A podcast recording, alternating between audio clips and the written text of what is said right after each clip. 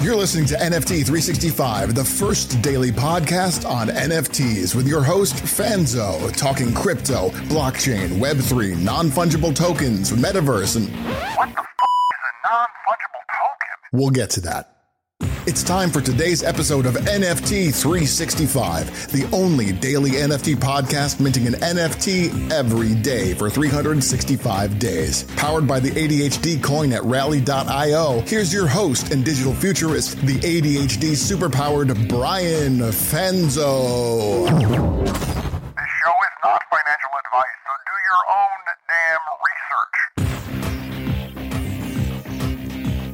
What's up, friends? Welcome back to another episode of NFT 365. And my voice might sound a little harsh. You know, it's from a, a week of of NFT 365. You know, of NFT uh, NYC. You know, talking, interacting. Got to I've spoken on you know four stages in the last two weeks. I also happened to catch what now is being referred to as the POAP of NFT NYC, uh, and I say that you know jokingly, but taking it seriously. Uh, COVID, and uh, I'm recording this you know episode on on kind of day one of the first time that I've got COVID, uh, and so you know the the show must continue, and uh, this is definitely a little bit more tiresome and and some things that I didn't expect, but um, we're still going to push forward. And you know, it was interesting. You know, I've been thinking a lot. You know, most of you know that we've you know signed on as a media partner for the the crypto business conference happening this fall. You know, I've been uh, very lucky and blessed enough to be involved in lots of great uh, Web three NFT events uh, over the last uh, many weeks uh, and months uh, here. And you know, one of the things that you know coming out of NFT NYC, you know, I've been to, I talked to a lot of people like kind of the last twenty four hours of the event. Uh, and then also just kind of talking, you know, through my circles, different circles of people about like what makes a good Web three event, right? And I think the sad thing about the NFT NYC um, was that you know the you know, the venues were very spread out, right? There was four locations at four different corners of Times Square. You were five blocks apart from each other, and I didn't really see a picture of a session that the audience looked full and you know that's tough to see as a as a speaker right? My full-time job being a keynote speaker you know that's tough for many reasons right? I feel you know as a speaker you know we often we build a lot off of the energy of, of a crowd and, and seeing an audience that's packed into a, a venue. And i understand you know when i was at the initial kind of kickoff of uh, of the nft nyc and i got to see you know the founding team came up there and talked about you know giving everyone a voice and how important it was for them to give more people a voice, right? The first year of the event, you know, I believe it, they said it was 780 uh, speakers with about 5,000 attendees. This past year was 15,000 attendees with 1,800 speakers or so. Uh, which you know, hey, I mean that that's wild to to think about uh, that kind of growth. It wasn't even a year later, right? The the first event, last event was November. This event uh, being in June.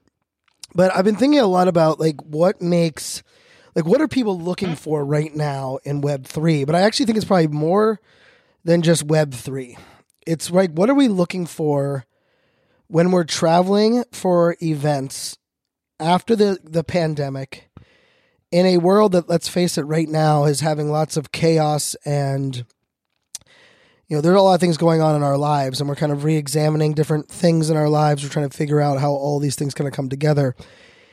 And you know, I found it interesting. One of the things that you know I've been you know kind of just looking at. You know, I've been asking a lot of people like, you know, what did you, what was your strategy for you know this event? And and if they went to Miami NFT week, I said, what was your your strategy for you know Miami NFT week? And you know, one of the things I find very interesting is that a lot of people are like, you know what, I just wanted to hang out and get to know more people in the communities I'm involved in. And you know, part of the the motivation of this podcast, and, and I'm pretty sure that you know this is pretty clear. You know, I've looked at this podcast as education more so than anything else, right? And that's why we you know we do talk about some trends, we do talk about some real time um, information, but you know, a lot of what we're focusing on is like, hey, if this is going on, what can we learn from it? But the sad truth of it is, I don't think a lot of people are going to events right now to learn and maybe I'm wrong, but I actually think that people are going to events these days to feel less alone, to feel more connected with those that are aligned with them, and then ultimately feel like they can increase their role that they are currently having in this new Web3 space. And that role can be increasing their role as a thought leader, increasing their role within their favorite project, increasing their role as a as an investor, or even increasing their role, you know, as a founder. And it's really hard for me to kind of like look at this because just because an NFT project threw a great event, a great uh, you know party, doesn't mean that NFT itself is going to be of long term value. And it kind of goes the other way as well, right? Just because a NFT project didn't throw an event or didn't put together a get together doesn't mean it's not going to be a good NFT project. But I do think, you know, when we look at NFT projects, and, you know, I've hyped a lot on, you know, the amount of unique holders, right? Individual holders is a really big sign of an in, a, in an NFT project, right? And anywhere between, you know, I look at like 30% and 60% of the total NFTs and then having unique holders, I think it can be a really you know important metric, and maybe we even kind of drop that down closer to twenty five percent. But with that, you know, like, and part of the reason for that is is that you want to have like your core believers that are are all in. But you also want to recognize that you we will have turnover. We will have new people. We will have people coming in. And I said this in a, a recent episode, but I think I wanted to kind of just dive this a little bit deeper into like I'm really thinking hard about like what do what do NFT project meetups mean versus kind of like a conference or an unconference, right? I don't even like the word unconference because it can be frustrating the way people put that into uh, context. But one of the things that I've been really thinking about is like, you know, is there is there a difference between our desire to, you know, we don't want to, we don't, because this is, I mean, when I was sitting on some of those panels or listening to some of the panels at the event, you know, I did get this feeling of like, well, I could just consume that via a Twitter space. And we are doing something um, o- over the next month or so that you'll have to stay tuned for that's going to kind of uh, kind of tap into that. I'm excited for what we're going to be doing uh, in the near future, and we'll kind of drop some more information of that very soon. But you know, one of the things that I want to put out was you know when we as we look at just kind of like this whole space as we look at you know let's just say you know the state of the market the state of nfts i think actually what we have to kind of reverse engineer back onto is that like why are we a part of certain projects versus others right? And why are certain projects ones that we wear as our profile photo versus other ones we just never wear as our profile photo? And then i think that also goes into like what are the projects that we believe in because of the utility they provide versus what are the projects that we believe in because we believe the floor price will rise and our investment will increase. And I don't think those two are the same. And that's really where I wanted to find it kind of focus this little conversation on is that you know, there's a difference between joining a project because they have great utility that's going to provide you as the owner, as the holder, you know, value in some ways, right? And like I will tell you, like one of the things that I've felt recently was, you know, there's a difference between a project releasing, you know, a second a second set of NFTs or you know season two or or like the you know the kids or the puppies or whatever they heck you know they call it versus one that's saying you know like we want to expand our community right? And i really think the the hardest part if you're an investor, if you're someone who's looking to collect, what you need to look at is how good is the project at A, providing existing holders value, and B, marketing what existing holders are getting as value so that it can attract new holders. Well, the same goes to in person events. And, you know, VeeCon was such a different event than NFT NYC but it should have been a different event, right? VeeCon was the bringing together technically of the VeeFriends holders that were there. Like I didn't meet many people that were at VeeCon that were not VeeFriends holders, either Series One or Series Two. Now that project is a little different because not only did it have a, a 10K uh, project, but then there was the rollout of the 50,000 uh, Series 2. So it has a much larger, like, total um, audience to work out of versus just a project that has only 10,000 people, right? As a possibility, right? So where I where I started thinking was, you know, I start I'm starting to look at collaborations amongst NFT projects, both online and at IRL events, as the magic future. What I mean by that is we want to be able to, you know, like when we go to a, an event right now as an NFT, especially NFT events, when we go to NFT events, we not only want to, you know, get to know others, but we want to be able to connect with those that are, uh, you know, hold the same projects as us. But we also have to think about this idea of like, how do we expose our existing community to other projects or people that we believe like align with us in our mission or in our vision or in our, you know, in what we have going on. And so I actually think one of the things we have to think about is like, how do we, we combine all three of these things? So I don't think it's about like a true just like unconference, right? Where there's, you know, everything is there's no real agenda. But what I actually do think we can make happen is what if we looked at the the IRL events as a way to bring together maybe three diverse audiences and have a couple hours of education, a couple hours of networking, and a couple hours of you know of you know state of the project, right? Like I didn't see any you know events that were doing collaborations where they let all three founders of the project get up and talk about the project, not chill, but just kind of give like an update of where things are at, because I think that was like a, that's like a missing mark, right? And I will say even with this podcast, you know, we get so many people that were like, Brian, I, would love to have my my project, uh, you know, show my project on your podcast, and for me, I, I, would love for them to just to go listen to the podcast first before they make that ask because I think they would.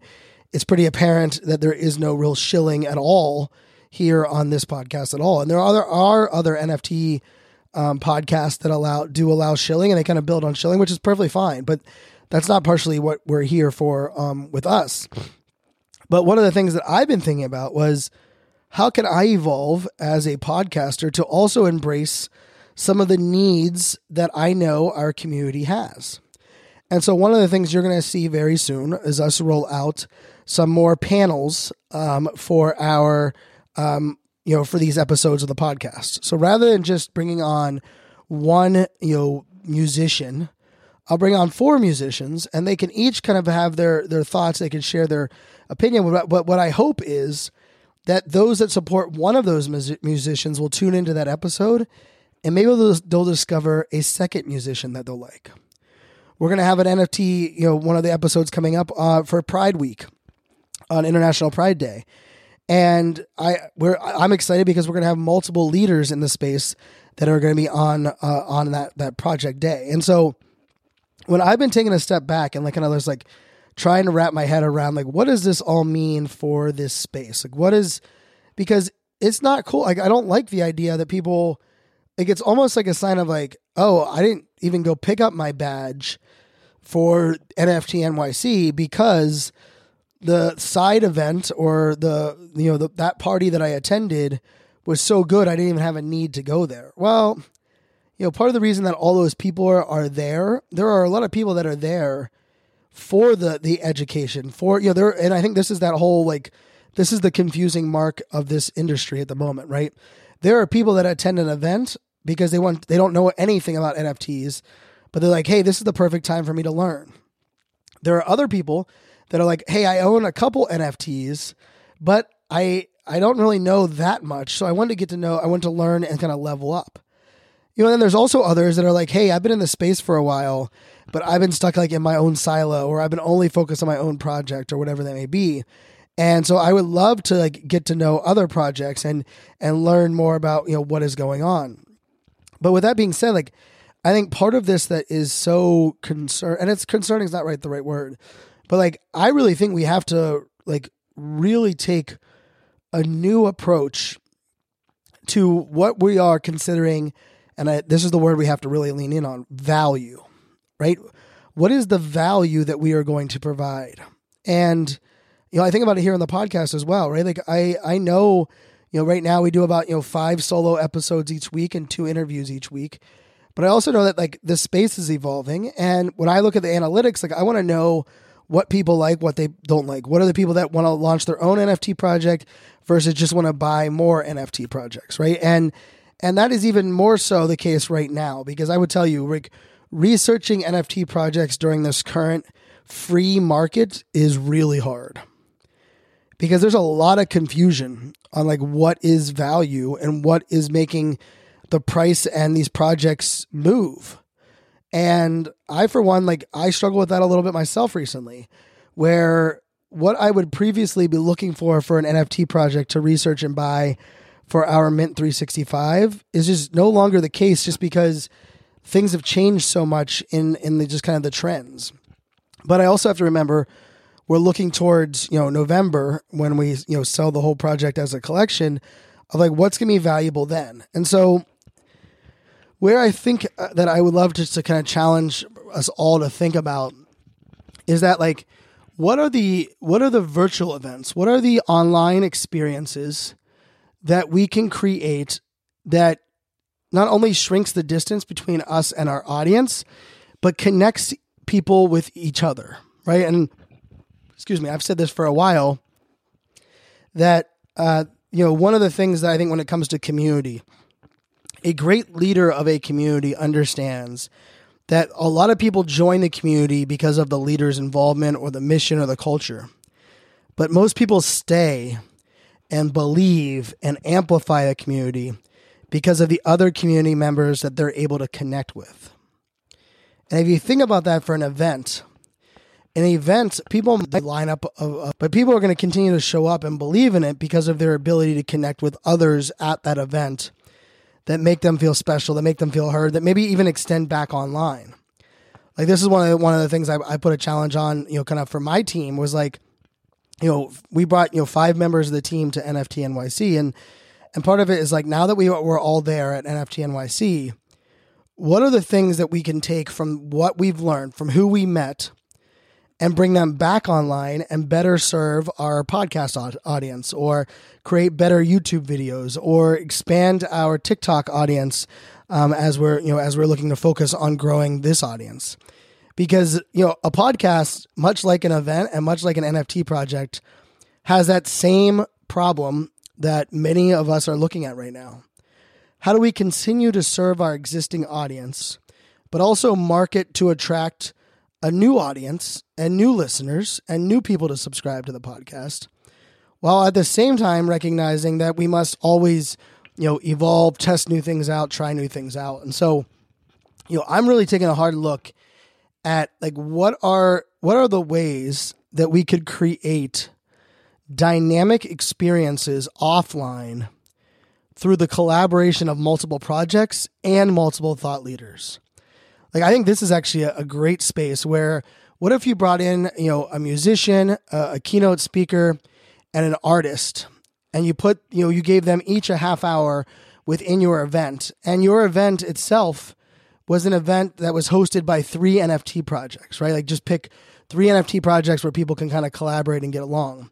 But the the other part of this is also the ability for us to bridge and connect those worlds, right? And I, I really look at it right now as like, why does every NFT project have to start their own Discord? Why does every NFT project have to do their own Twitter spaces? Why can't we have projects and experiences and community hubs that facilitate collaboration, that bring those people together? Because there is something really cool. Like, once you're in this space after a while, you will realize that most of the good NFT projects that you start to discover are from your existing NFT projects that you hold with people that you connect with. What I mean by that is if you think about it, if you think about like the people that you're following on Twitter or maybe people that you're listening to in an alpha group or whatever it may be, how did you first discover them?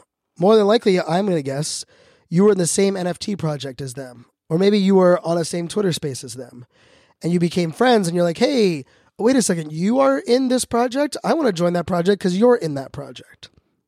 And the flip of that is there are a lot of projects that like I don't know much about and I'm not very dialed into. And it's not anything against the projects, but it's more the fact that like I don't know a lot of people in that project.